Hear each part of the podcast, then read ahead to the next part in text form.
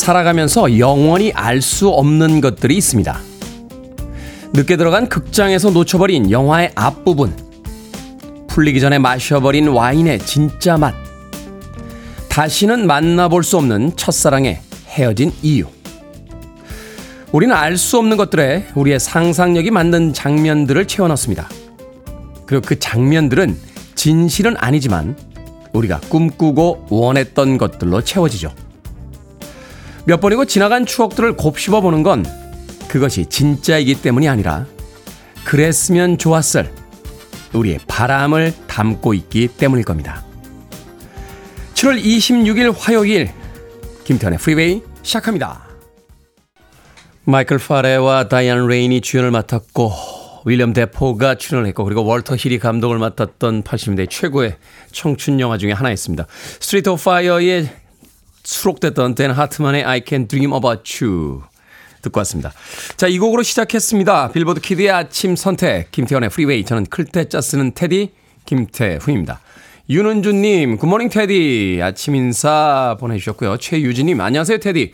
Good morning입니다. 여기는 수원인데요. 날씨가 아주 뜨겁습니다. 중복 날씨가 많네요. 건강 잘 챙기세요. 라고 하셨습니다. 오늘은 중복이죠. 이정숙님, 오늘은 중복 사연도 오케이 되나요? 라고 하셨는데 그 중복이 아닙니다. 초복, 중복, 말복 중에 가운데 있는 중복입니다. 자, 3750님, 오늘 중복입니다. 식당 주방에서 일해요. 닭백숙 천마리 삶아야 해요. 큰 감아서 두 개. 덥고 힘들지만 맛있게 드시는 고객들을 위해 힘내봅니다. 라고 하셨습니다. 자, 여름이 이제 한복판으로 들어가고 있습니다. 오늘 중복이라고 하는데, 날씨는 역시 한여름의 무더위만큼 덥습니다. 아, 평균적인 기온이 30도 이상이라고 하니까요. 오늘 출근하실 때 좀 시원한 복장들, 그리고 오늘 하루 더위 먹지 않도록 조심들 하시길 바라겠습니다. 오늘 아, 자신이 왜 희생당하는지 모른 채 죽어갈 그 수많은 닭들에게 다시 한번 조의를 표하는 바입니다.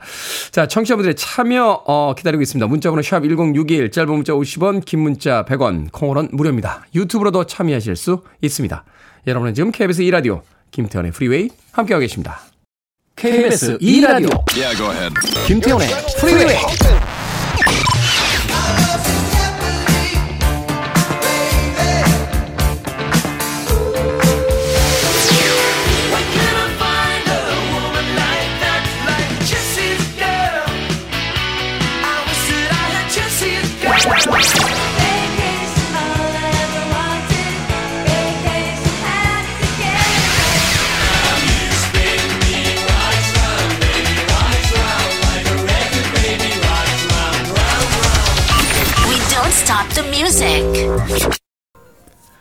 노래의 마지막에 사요나라라고 일본식 인사를 건네고 있습니다. Taste of Honey의 스키야키 듣고 왔습니다. 원곡은 1963년도에 미국의 빌보드 핫백 차트에서 3주간 1위에 머물렀던 사카모토 큐, 큐 사카모토의 하늘을 보고 걷자라는 곡이었습니다. 영어가 아닌 아, 외국어로 된 언어로서 어제 불러진 노래 중에서 최초로 빌보드 차트 핫백 차트 1위를 기록했던 곡이었습니다. 흥미로운 건 이 노래의 원래 가사말은요. 어, 약간 반미적인 감정을 담고 있었던 곡인데 미국의 빌보드 핫백 차트에서 1위를 차지하기도 했습니다. 리메이크가 된 어, Taste of Honey의 스키야키까지 듣고 왔습니다. 자, 5868님, 맞벌이 하는 아내 조금이라도 도움이 될까 싶어요. 홈쇼핑에서 간편하게 먹을 수 있는 차돌배기 주문했습니다. 맞벌이 하는 아내 조금이라도 좀 편하게 식사를 할 수 있도록 차돌배기를 주문하셨다는데 맞벌이하는 아내를 더 편하게 해주는 건 밖에 나가서 먹는 겁니다. 예, 집에서 먹으면 어차피 치워야 되고 음식해야 되고 불편합니다. 조금 더 도와주시려면 오늘은 외식하지? 라고 하면서 집 앞에 아파트 단지 앞에 있는 상가라든지 또는 음식점에 가셔서 한 끼 맛있게 외식하시는 것도 도와주시는 겁니다. 5868님. 안정아님, 안녕하세요. 다음 주에 휴가라서 가까운 곳이라도 가려고 계획 중인데 13살 된 공주 우리 딸이 엄마랑 둘이 가라네요. 자긴 약속이 풀로 차서 못 간다고. 얼마 전까지만 해도 아빠가 최고라고 했는데 엉엉엉이라고 눈물을 보여주셨습니다. 그렇죠. 언젠가부터 아이들이 곁을 떠나기 시작하죠. 아빠가 최고야. 아빠랑 결혼할 거야. 라고 외쳤던 딸이 언젠가부터 남자친구가 생기고 엄마랑 아빠랑 둘이 여행 가. 나는 약속이 많아. 라고 이야기합니다. 너무 섭섭하게는 생각하지 마세요, 안정환님. 바로 그렇게 아빠의 품을 떠난 여인과 결혼하셔서 그 예쁜 딸을 낳으신 거니까 세상의 이치라는 게 그렇게 돌고 도는 것이 아닐까 하는 생각이 드는군요. 안정환님. 1386님, 테디는 요리를 종종 하시나요? 저는 자취를 시작한 지 꽤 됐는데 매일 먹는 냉동식품이 지겹습니다. 건강하고 맛있는 집밥을 먹고 싶은데 금방 상하지 않고 오래 두고 먹을 수 있는 밥 반찬 뭐가 좋을지 고민입니다. 라고 하셨습니다. 집에서 자취를 하고 밥을 해 먹는다.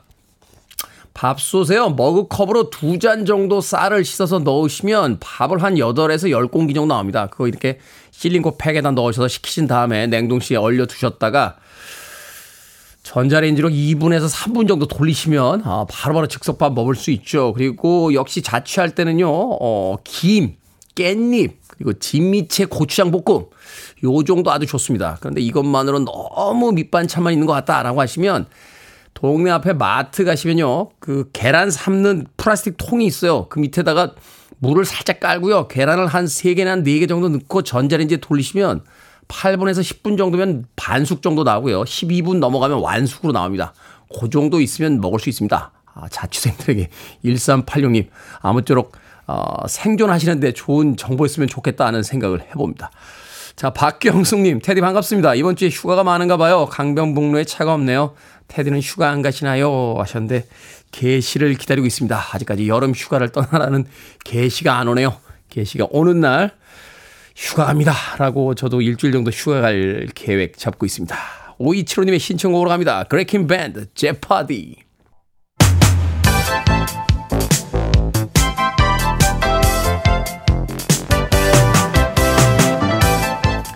이 시각 뉴스를 깔끔하게 정리해드립니다. 뉴스 브리핑 캔디 전희연 시사평론가와 함께합니다. 안녕하세요. 안녕하세요. 제가 오늘 방송을요 네. 열심히 준비하다가 깻잎 얘기를 듣는 순간 정신이 흐려져서 집밥과 깻잎. 그것도 힘드시면 아, 그냥 마트에서 고추 참치캔 몇 개 사오시면 됩니다. 알겠습니다. 고추 참치캔은 밥 반찬도 되고 술안주도 됩니다. 네. 자, 정부와 경찰의 갈등이 계속되고 있습니다. 경찰의 반발에도 행정안전부 내에 경 찰국 신설이 속전속결로 진행이 되고 있는데 지금 상황이 어떻습니까? 일단 행정안전부 경찰국 신설 방안을 넣고요. 후폭풍이 더 번지는 모양새입니다. 경찰청이 회의를 주도했던 참석자들에게 뭐 대기 발령을 한다던가 감찰하겠다라고 한 부분이 오히려 더 이런 확산에 불을 지폈다 이런 분석이 나오고 있는데요. 경찰청 앞에서 1인 시위가 시작이 됐습니다. 그리고 어, 이 경찰 직장 협의회가 집회를 열기도 했어요. 그리고 서울 서대문구 경찰청 앞에서는 경찰국 신설에 반대하는 국회 입법청원 온라인 서명 운동도 진행할 예정이라고 합니다. 그리고 이게 총경급을 넘어서 경감, 경위급으로 확산될 조짐인데요. 서울 광진경찰서의 김성종 경감이 경찰 내부망에 글을 올렸는데 30일 오후에 경감 경위 등을 대상으로 하는 전국 현장 팀장회의를 개최하겠다 이렇게 밝혔습니다. 그리고 경찰의 이 노조격이죠. 국가공무원 노동조합, 경찰청 지부, 경찰청 주무관 노동조합도 공동 성명을 내고 일단 이 대기 발령, 감찰 조사 당장 중단해라 이렇게 되고 있는 상황입니다. 그런데 한번 돌아보시면 경찰이라는 조직이 이렇게 집단 행동을 한 적이 있느냐? 없어요. 우리나라에서. 없어요. 예, 뭐 네. 뭐 검사들이 평검사 회의 했는데 이렇게 경찰들이 징계까지 하겠다고 얘기한 상황에서 이렇게 게 거의 없다 보니 이게 상황이 점점 더 꼬이는 것 아니냐 뭐 이런 분석도 나오고 있습니다. 하지만 정부에서는 오늘 경찰국 신설 안건을 국무회의에 오늘 예정인데요. 법적 절차를 빨리 마무리하겠다라는 것이 정부의 계획인 것으로 보입니다. 행정안전부 내에 경찰국 신설 인력 증원에 관한 내용을 담은 행정안전부와 그 소속기관 직제 일부 개정령 안을 국무회의에 상정해서 처리할 예정인데 국내에서 만약 시행령이 확정되면 다음 달 2일 공포와 동시에 바로 시행이 되게 됩니다. 그런데 이 속도가 너무 빠르다 이런 지적이 여권 일각에서 나오고 있는데요. 어쨌든 지금 경찰들이 굉장히 반발하고 있는 상황이고 이에 따라서 경찰청장 후보자에 대한 인사 청문회에도 영향을 미칠 수 있다 이런 분석이 나오고 있습니다. 경찰들의 반발도 반발입니다만 우리의 역사 속에서 이 공권력에 대한 안 좋은 기억들이 굉장히 많잖아요. 영화 1987을 또 경찰들이 언급을 한다라고 하죠. 어, 어떤 경찰분이 인터뷰를 하셨는데 정말 국민에게 사랑받는 경찰이 되고 싶어서 이런다라는 말을 했는데요. 어, 앞으로의 사태 좀 지켜봐야겠습니다. 네, 정부와 경찰의 싸움이 아니라 지켜보고 있는 국민들의 어떤 여론을 좀 수렴을 해야 되지 않나 하는 생각도 해보게 됩니다. 자, 경제 상황이 암울하다 하는 전망이 또 나왔습니다. OECD가 산출하는 경기 선행 지수에 따르면 우리 경제가 몇 달 뒤에 위축 국면에 접어들 거라고요? 예, OECD 경계 경기 선행 지수라는 것은 뭐냐면요. 국가별 지역별로 6개월에서 9개월 뒤 경기 흐름을 예측하는 지표입니다. 쉽게 말해서 6개월에서 9개월 뒤 경기가 어떻게 흘러갈까를 볼 수 있는 한 지표라고 할 수 있겠는데 이 OECD가 산출을 해보니 우리나라 경기 선행 지수가 13개월째 하락이라는 겁니다. 지난 6월 98.87을 기록을 했는데 지난해 5월 이후에 이게 13개월째 연속 내림세이고요. 이 지수가 100보다 높으면 경기가 좋아질 것이라는 예측이고 100보다 낮으면 경기가 안 좋아질 것이라는 예측인데 100을 계속 밑도는 데다가 계속 하락세라는 겁니다. 어, 따라서 앞으로 경제 성장 속도가 둔화될 가능성이 높은 것으로 점쳐진다. 이렇게 전망을 하는 건데요. 말씀드렸듯이 제가 오늘 뉴스를 찾아보니까 주식 투자하는 분들이 사실은 이 경기 선행 지수가 뭐냐 어떻게 봐야 되냐 굉장히 논의를 많이 하시더라고요. 네. 그래서 앞으로 이 경기가 또 어떻게 갈지 정부가 그럼 이런 경기의 하강이 예상되는 국면에서 어떤 대책을 내놓을지가 또 다른 관심사입니다. 네. 몇몇 경제 전문가들은 1년에서 2년 정도의 불안까지도 이야기하는데 그 정도면 다행이다. 뭐 이런 평가도 나오고 있습니다. 일본이 그 한 10년, 20년 동안 불경기가 계속 지속이 됐었잖아요. 근데 일본, 미국 이런 데서는요, 의원들이 세비를 삭감하거나 동결하는 노력이 있었어요. 음, 약간 네. 고통분담을 하겠다라는 건데, 우리나라는 그렇지 않다라고 또 역시나 국회에 대해 쓴소리를 할 수밖에 없다라는 마음이 참 씁쓸합니다. 자, 코로나19 이후 택시기사가 감소하면서 택시 잡기가 참 힘듭니다. 아마도 체감하셨을 거예요. 저녁 시간 되면 택시 잡기 정말 힘들거든요. 정부가 여러 대책을 검토 중이라고요? 예, 국토교통부에서 공급 확대 방안을 검토하고 있다라는데요. 첫 번째 심야 택시난을 해소하기 위해서 오후 10시부터 다음 날 오전까지 그러니까 밤 10시부터 새벽 2시까지 플랫폼 요, 택시에 탄력 요금제를 적용하겠다라는 건데 요금을 이 시간대에는 25%에서 100% 올려받을 수 있도록 허용하는 방안이 검토 중이라고 합니다. 가격을 좀 높게 받게 해주면 택시들이 좀 이 시간에 많이 나오지 않겠느냐라는 전망인 것이고요. 두 번째로 개인 택시가 3부제입니다. 2일 근무하면 하루 쉬는 방안인데 이 방법을 전면 해제하는 방안을 보고 있다라고 하는데요. 서울시 사례를 보면 지난 4월 20일부터 이 개인 택시 부재를 오후 9시부터 다음날 오전 4시까지 일시적으로 해제를 했습니다. 하지만 여전히 이 밤에서 새벽 때 너무 택시 자기가 어렵다 보니까 이 삼부제를 전면 해제하는 방안을 국토부에서 검토하는 것으로 보입니다.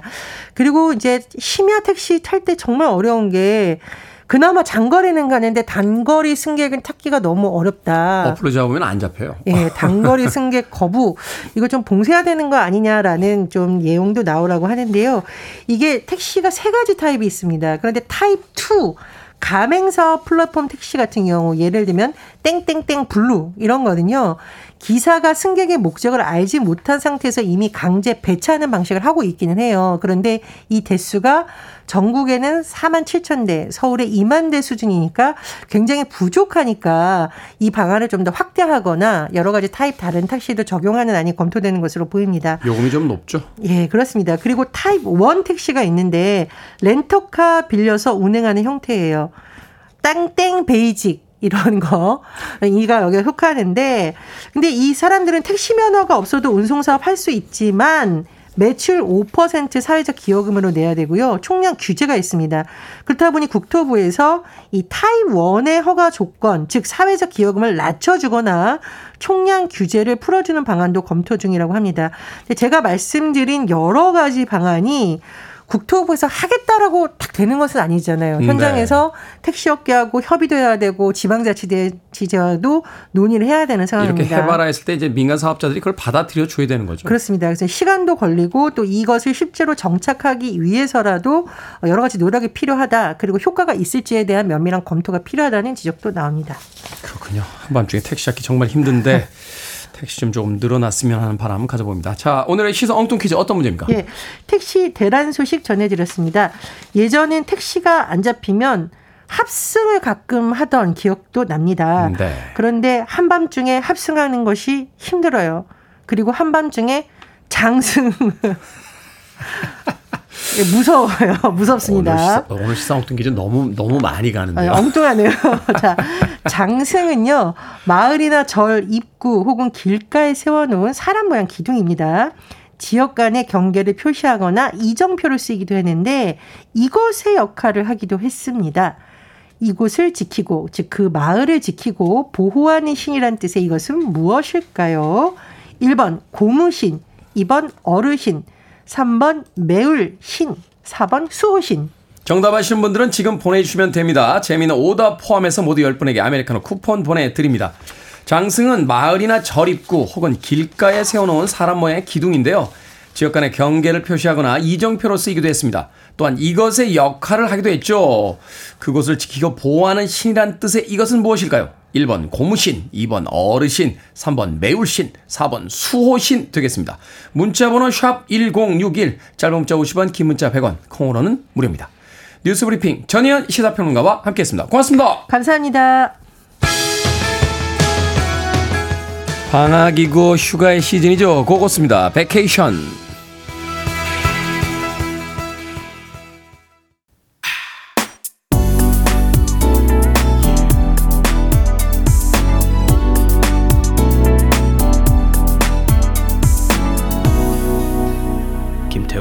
Freeway.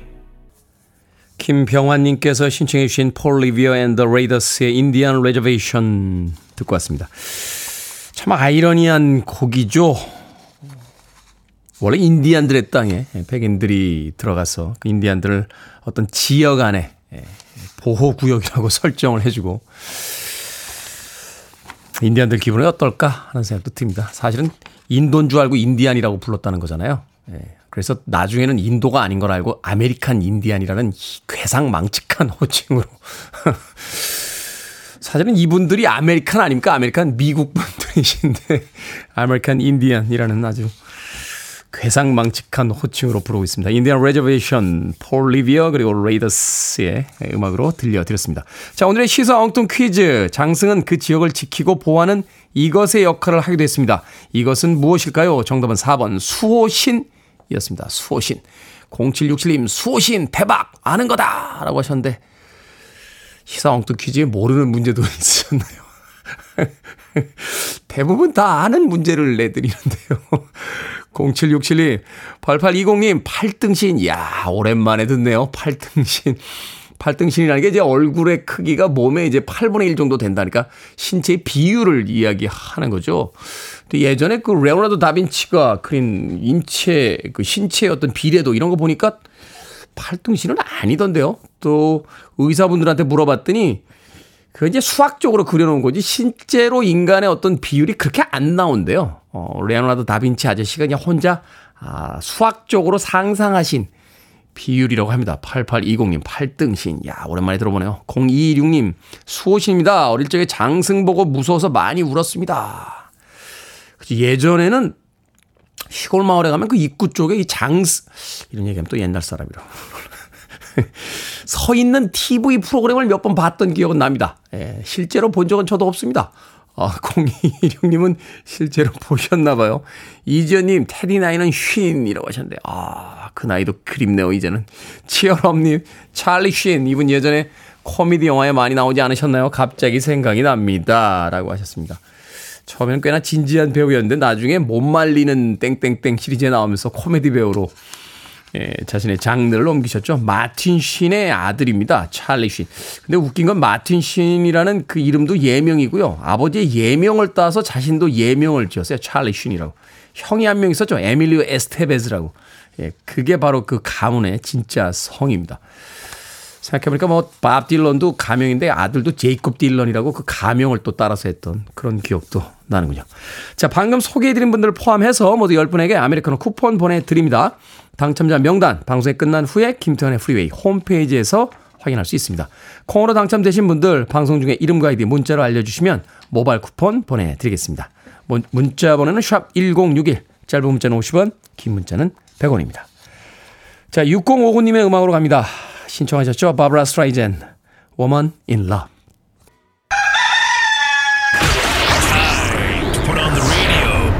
김태훈의 Freeway. Are you ready?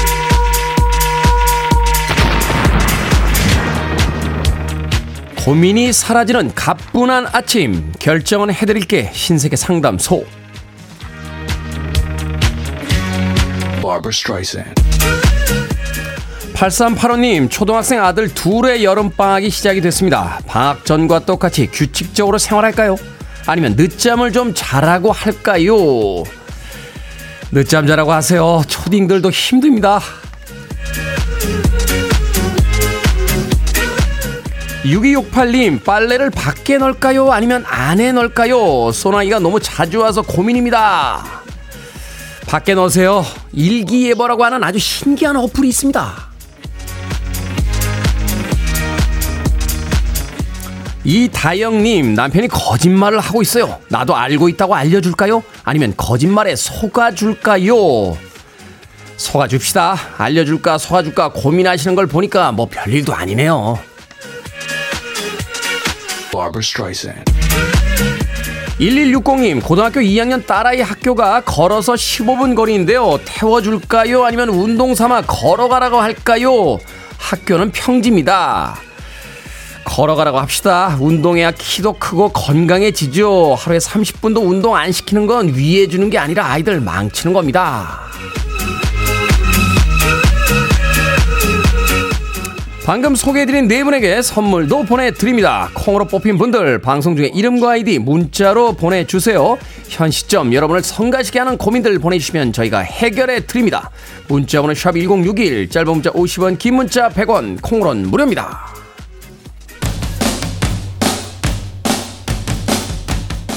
The Knack입니다. My Sharona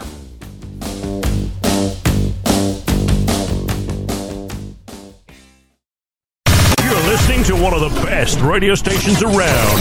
You're listening to 김태훈의 Freeway.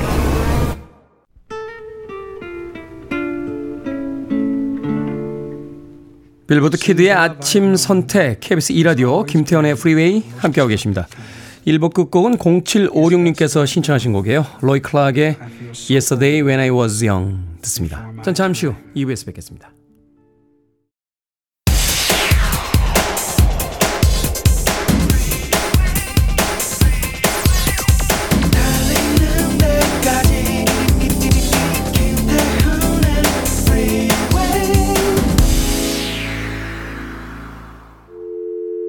I need your arms around me. I need to feel your touch.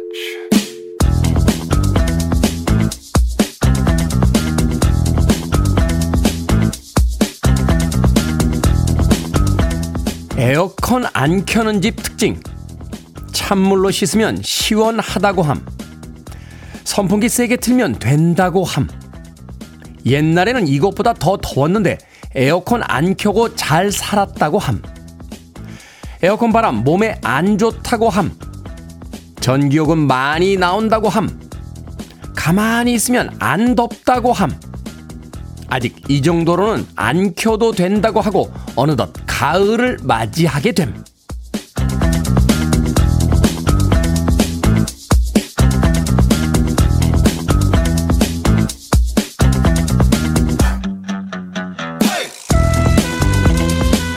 뭐든 읽어주는 남자. 오늘은 온라인 커뮤니티에 올라온 에어컨 안 켜는 집 특징 읽어드렸습니다.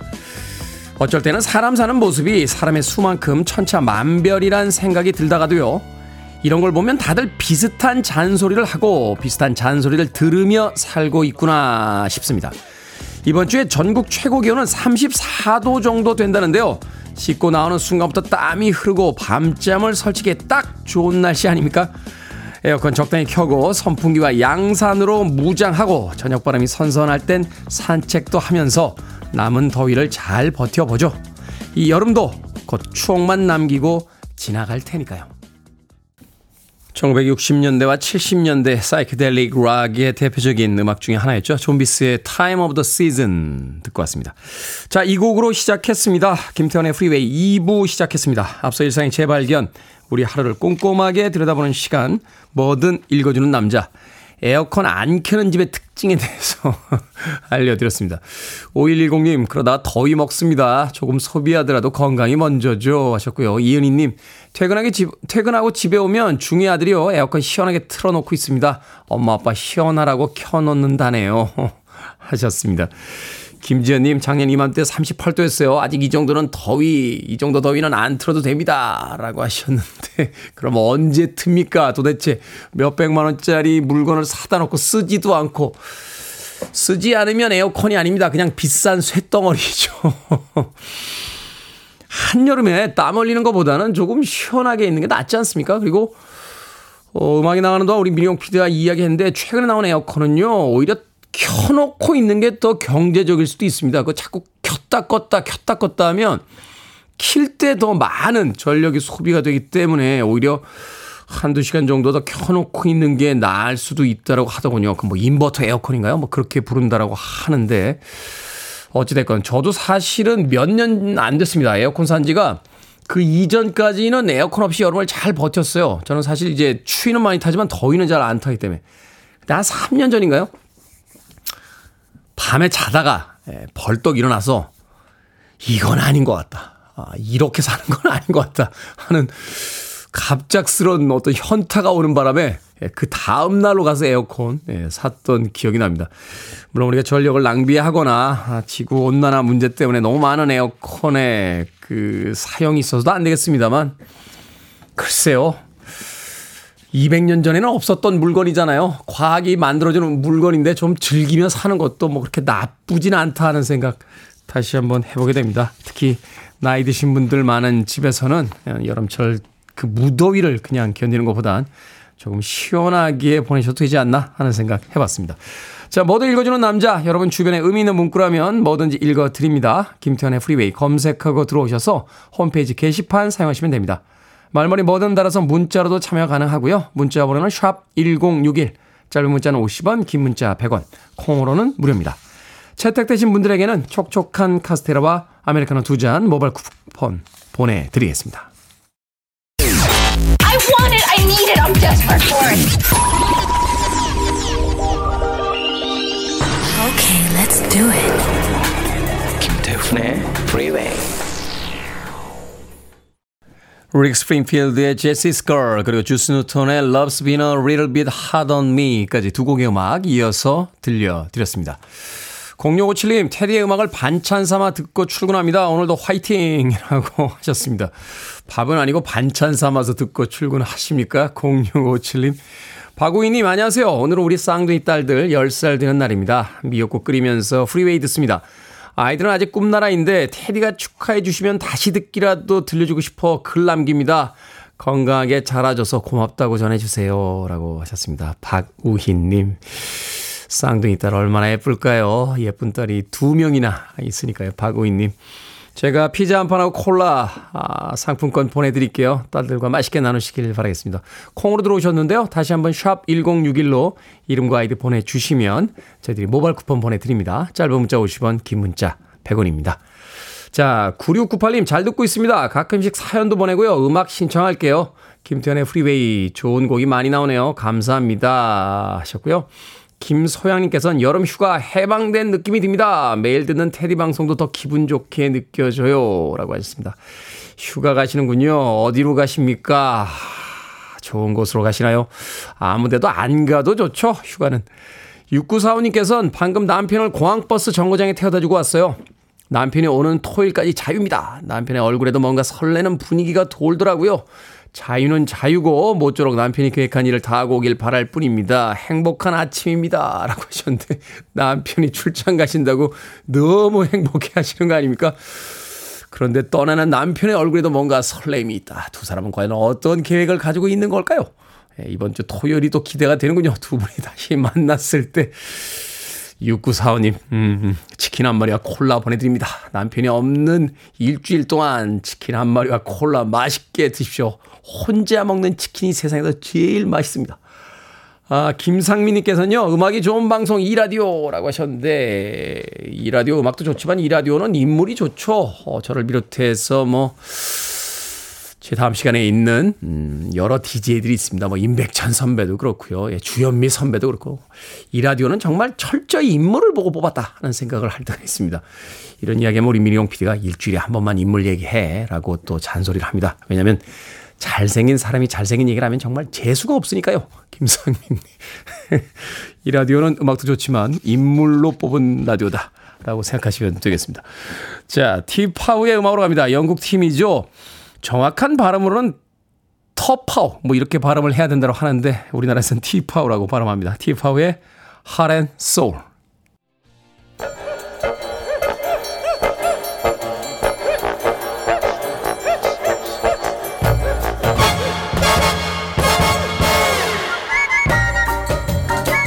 온라인 세상 속 촌철살인 해학과 위트가 돋보이는 댓글들을 골라봤습니다. 댓글로 본 세상.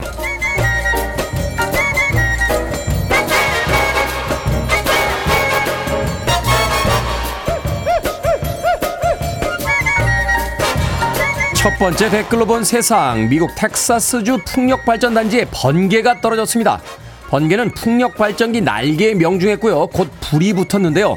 날개는 전부 불에 타 떨어질 때까지 계속 돌아갔고 하늘에는 불길의 회전을 따라 커다란 연기 고리들이 생겼다고 하는군요. 여기에 달린 댓글들입니다. 물음표님, 전기를 만들기 위해 자기 몸이 불타는데도 끝까지 도는 모습 남일 같지 않고 짠합니다.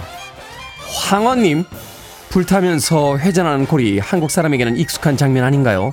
세계 최대 규모의 쥐불놀이 보고 있는 것 같아요. 몸에 불이 붙어도 묵묵히 자기 일을 하는 풍력 발전기. 아프고 힘들어도 이 아침 일터로 향하는 꼭 우리 같다는 생각이 듭니다.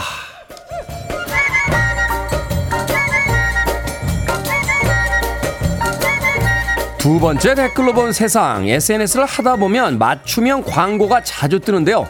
다른 앱에서 검색한 정보까지 광고로 떠서 감시당하는 것 같다는 사람들이 늘고 있습니다. 일부 어플은 광고를 위한 개인정보 수집에 동의하지 않으면 계정을 사용할 수 없게 논란이 되고 있는데요. 여기에 달린 댓글들입니다. 아깝지만 주는 나무님. 더 열받는 건 검색하는 수고를 덜어주는 게 아니라 이미 검색해보고 별로라서 안 산 거를 끊임없이 광고로 보여준다는 거죠. 그거 안 산다고요. 버뮤다 삼각 팬티님. 주식 때문에 속옷 브랜드 한번 검색했더니 한 달 내내 업무용 컴퓨터에 속옷만 떠서 난감했습니다. 검색했다고 비슷한 광고 자꾸 뜨는 거 이거 은근히 화가 납니다. 한 번 보고 안 산다고 결정한 건데 마치 야 이거 사라 왜 안 사? 네가 검색한 거잖아. 뭐 이런 소리를 계속 듣는 느낌이라고 해야 할까요?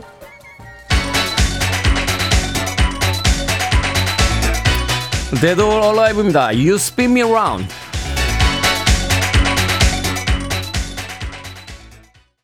Free.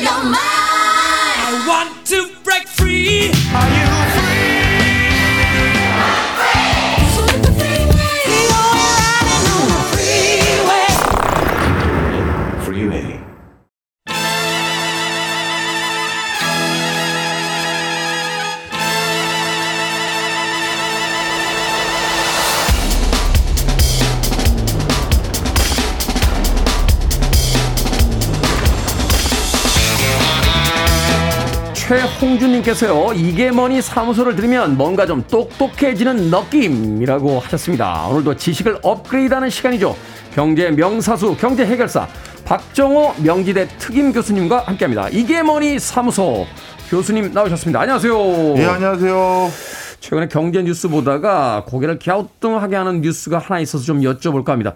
전 세계가 지금 통화 긴축 정책을 펼치고 있고 일본의 연방준비은행 같은 경우는 계속해서 뭐 giant step, big step 이렇게 지금 이유를 이자율을 지금 올리고 있는데 일본은 아베노믹스의 기조대로 금융 완화 정책을 유지하기로 결정을 했습니다. 그러니까 전 세계 어떤 그 금융 정책과는 좀 반대로 가고 있는 것인데 이런 가운데 아베 전 총리 사망 이후에 기시다 총리 새로운 경제 정책을 언급을 했어요. 그래서 오늘은 이웃 나라인 멀고도 가깝고 가깝고도 먼 나라인 일본의 경제 아베노믹스에 대해서 좀 여쭤보도록 하겠습니다. 이게 무슨 정책입니까? 아베노믹스 듣기는 많이 들었는데 무슨 내용인지 설명하라 그러면 못해요. 예, 어, 아베 총리가 두 번째로 총리가 됐던 2012년쯤에 나는 일본에 주저앉고 있는 경제를 요 세 가지로 해결하겠다라고 음. 하면서 들고 나온 정책 기조가 아베노믹스인데요. 아베노믹스. 이거 그 세 가지 정책 기조가 첫 번째는 금융 완화입니다. 금융 완화. 쉽게 얘기해서 이자율을 0%대까지 낮춰줄 테니 제발 기업들도 투자하고 개인들도 소비하고 그래서 고용도 창출돼서 일본의 경제 성장률을 다시 끌어올리겠다. 이게 하나가 그, 그 금융 완화고요. 그러니까 돈 빌려 줄 테니까 니네 사업 좀 확장하고 투자하고 그래서 점점 규모가 커지면 사람도 더 데려다 쓰고 좀 해라. 이렇게 좀 한 거죠. 예, 맞습니다. 그런데 실제 금융 완화 정책도 뚜껑을 열어봤더니만 돈을 그냥 싸게 빌려 줄 테니가 아니라 실질적으로는 돈을 공짜로 주는 꼴이었어요. 이자율이 0%가 아니라 물가 상승률까지 따져보면 마이너스. 마이너스거든요. 그러니까 돈을 안 쓰면 바보 소리가 들을 정도까지 이자율을 낮춰준 거죠. 그게 아베노믹스의 첫 번째 전략 기조고요. 이러면 이제 은행에서 빌려다가 제2금융권에다 넣으면 그냥 그냥 버는. 네. 네.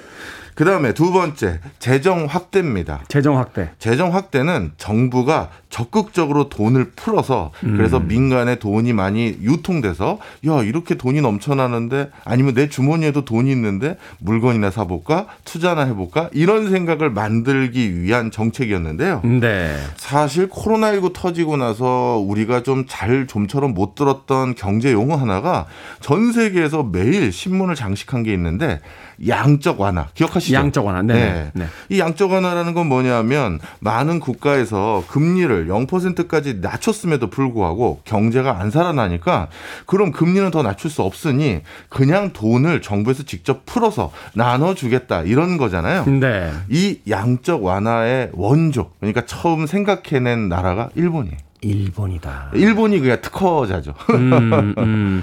은행에서 금리를 낮춰줬는데 낮춰주더라도 빌려 가야지 이제 돈이 도는데 그렇죠. 그것도안 빌려 가니까 예. 안 되겠다. 그냥 정부에서 돈을 풀게. 니들 지금 지금 돈이 흐름이 없는데 돈을 풀 테니까 흐름을 좀 자금 유동성을 좀 만들어라 이렇게 얘기를 한 거군요. 예, 맞습니다. 그래서 이 재정 확대의 어, 기치를 내건 아베노믹스가 바로 양적 완화의 발명자라고 볼 수 있고요. 세 번째는 구조 개혁입니다. 구조개혁. 네. 일본도 이미 기득권이 많은 경제 부분에서 자리를 꽉 잡고 있기 때문에 아, 그러다 보니까 창업이 좀처럼 일어나지가 않고 신규 사업을 좀처럼 전개하지 않는가 보다 이런 생각을 갖게 됐고요. 네. 그래서 뭔가 새로운 경제의 활로를 모색하기 위해서 어, 구조 개혁을 좀 적극적으로 해서 새로운 산업이나 새로운 기술이 일본 사회에 뿌리 내리도록 하겠다. 이게 바로 아비노, 아베노믹스의 세 번째 기조입니다. 음. 자, 그럼 결과는 어떻게 됐느냐? 그러니까 그게 중요하죠. 그렇죠. 초창기에는 재미 좀 봤어요. 아, 재미 좀 봤다. 예. 일단 이 세 개를 했더니 일본의 지난 20년 가까이 저 2012년 전까지요. 그러니까 그 20년 가까이 있었던 디플레이션에 대한 공포. 예. 그러니까 경제가 너무 침체돼서 음. 디플레이션만 일어나 이런 것들을 이렇게 돈을 공짜로 빌려주고 정부가 돈을 풀고 하다 보니 야 이거 드디어 이제 디플레이션이 깨지고 물가가 오를지 모르니 내가 물건을 미리 사둬야겠다 음. 투자를 내가 미리 해둬야겠다 이렇게 소비나 투자가 늘어날 수 있는 환경을 초창기에 만든 거 분명해요. 그러니까 이제 정부가 이제 돈 풀고 막 이렇게 시장에 돈이 넘치니까 야 이거 땅값 오르겠는데 빨리 땅 사놔야지 아니면 야 이거 물건값 오르겠는데 물건 미리 사놔야지 맞습니다. 어 빨리 투자해야지 나중에 저더 금액 오르기 전에 싼 값에 투자해놔야지 뭐 이렇게 이제 돌아가기 시작한 거죠 예, 그래서 초창기 아베노믹스가 정말 우리 전 인류가 생각할 수 없는 수준으로 막대한 돈을 풀었거든요. 음. 어, 일본이 그 정부에서 푼 돈이 일본 한 해 GDP의 두 배 가까이를 풀어대기 시작했어요. GDP의 두 배요? 예, 1년 예산이 이게 GDP 예산은 아니죠 하여튼 국내 총생산에 그렇죠. 엄청난 돈을 풀었군요 예, 바로 그렇게 엄청난 부채가 생길 만큼 어, 돈을 풀었는데 결국 그래서 초창기에는 분명 아베노믹스가 먹혔다. 그래서 주가도 좀 반등하고 음. 그리고 뭔가 어, 경제 성장률도 조금 올라가는 듯한 분위기가 분명 보였던 것은 사실인데요. 그, 정, 그 정도 돈을 풀었는데 안 보이면 이상해 맞아요. 네. 그런데 이것도 야 결국 꺼져 가더라고요.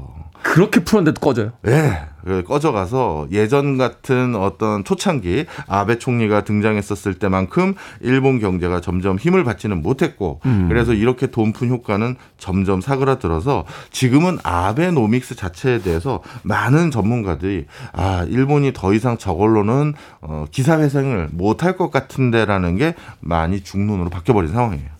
돈을 그렇게 풀었는데도 경제가 살아나지 않으면 이건 네. 부채는 부채대로 끌어안게 되는 거고 네. 사실은 그 부채 위험은 있는데 경제가 선순환을 해주면서 그 부채들을 다 갚아줘야 되는데 그게 네. 이제 일어나질 않은 거죠. 그렇습니다.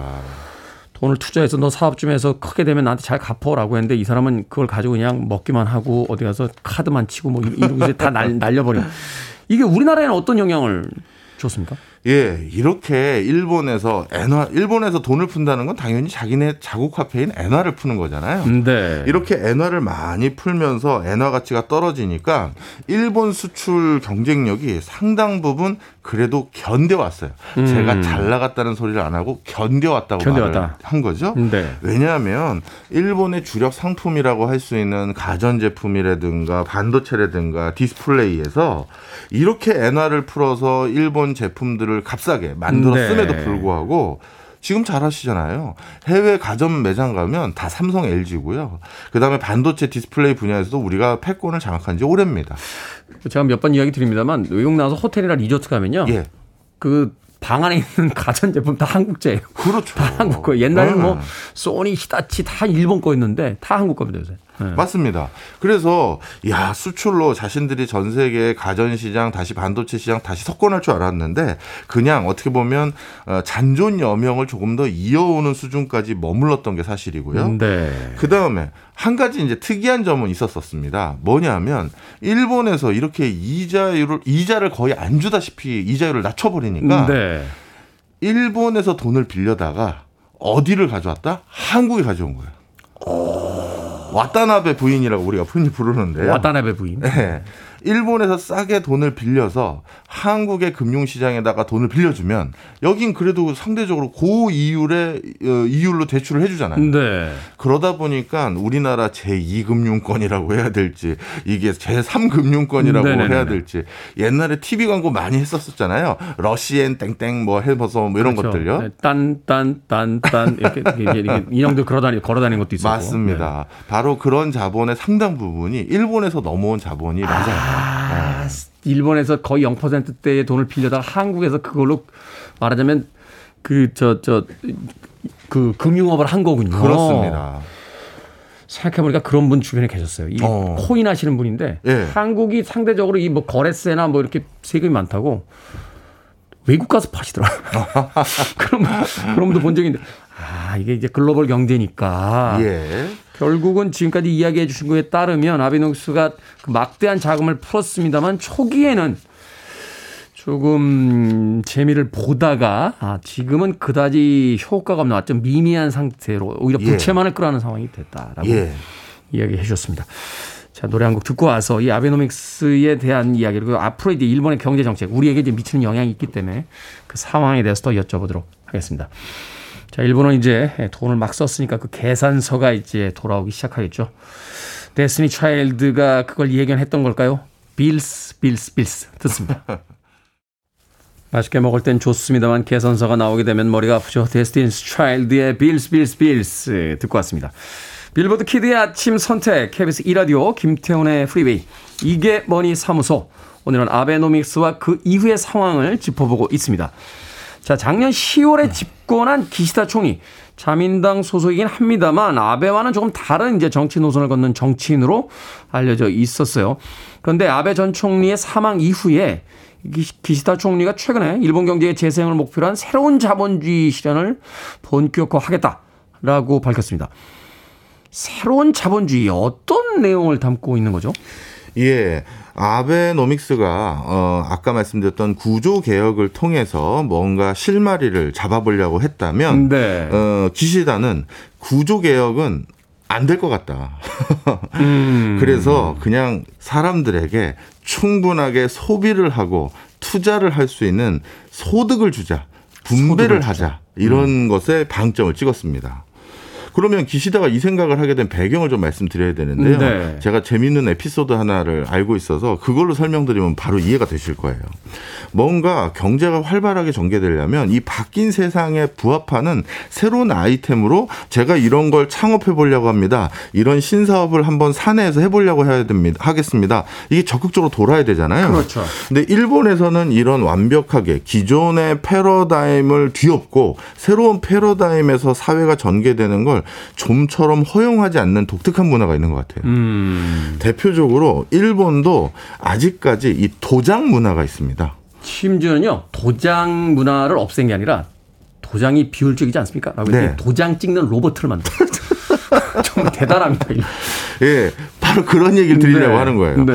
그럼 도장 문화를 없애서 새로운 구조적인 개혁을 해보자라고 하면 전, 우리처럼 전자 서명이라든가 네. 뭐 이런 걸로 가야 되는데 도장을 효과적으로 찍을 수 있는 방법을 고민하기 시작했고 그래서 음. 도장 로봇을 만들기 시작하는 거고요. 그 다음에 우리나라는 이 기차 탈 때요. KTX나 SRT 탈 때 놀랍죠. 개찰구가 없어요. 없죠. 그냥 들어가서 앉죠. 앉으면 되고 스마트폰으로 다 확인되니까요. 그러니까 이제 그 왔다 갔다 하시는 영무원들이 벌써 누- 어떤 자리가 팔렸는지 다 아시기 그렇죠. 때문에 쭉 가다가 안 팔린 자리에 앉아 계시면 자리 맞나요? 라고 이제 확인을 한번 맞습니다. 하시죠. 네. 그런데 일본은 그러면 우리도 이 21세기 스마트폰 시대에 개찰구 문화를 효과적으로 바꿔보자 했더니 어떻게 됐느냐.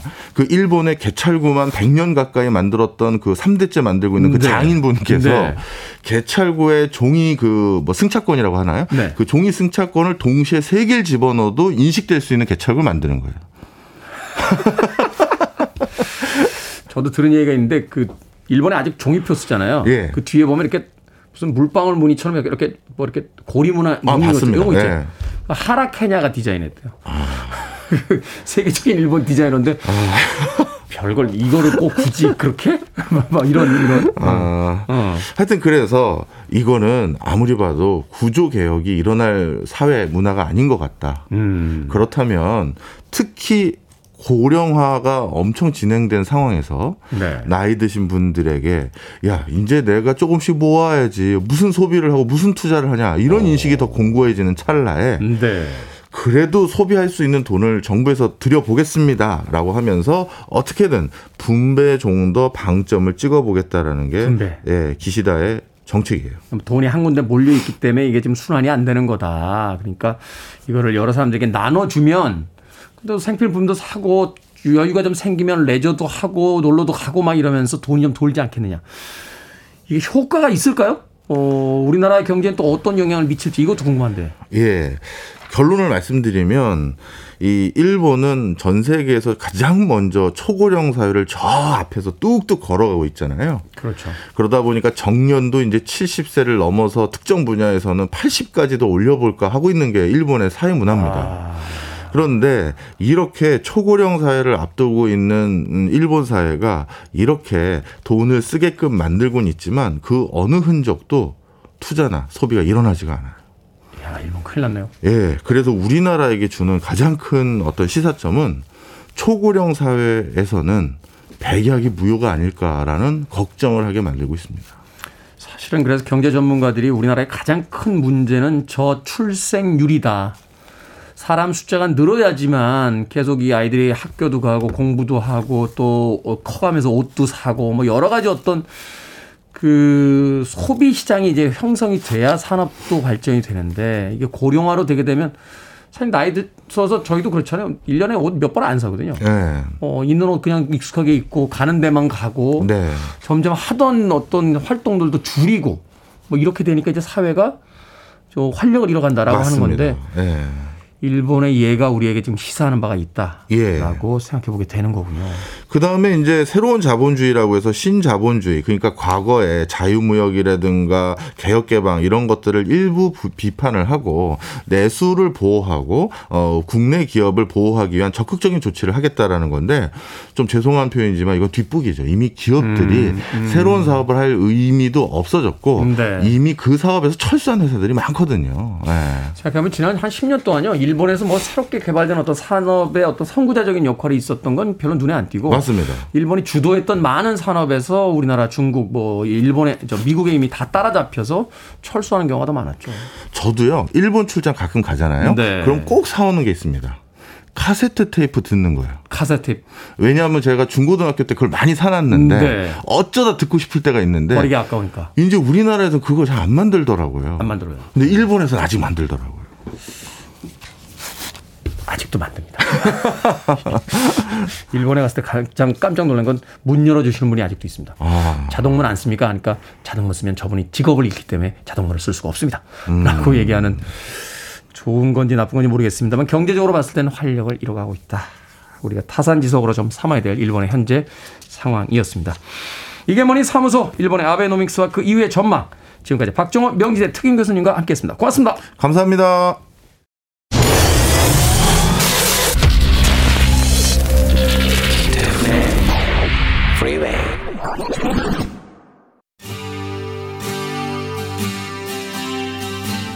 KBS 2라디오 김태훈의 프리웨이 오늘 방송 여기까지입니다. 무더운 여름이 시작되고 있습니다. 오늘 하루도 편안하게 잘 보내십시오. 끝곡은 9673님의 신청곡 보스턴의 아만다 준비했습니다. 전 내일 아침 7시에 돌아오겠습니다. 고맙습니다.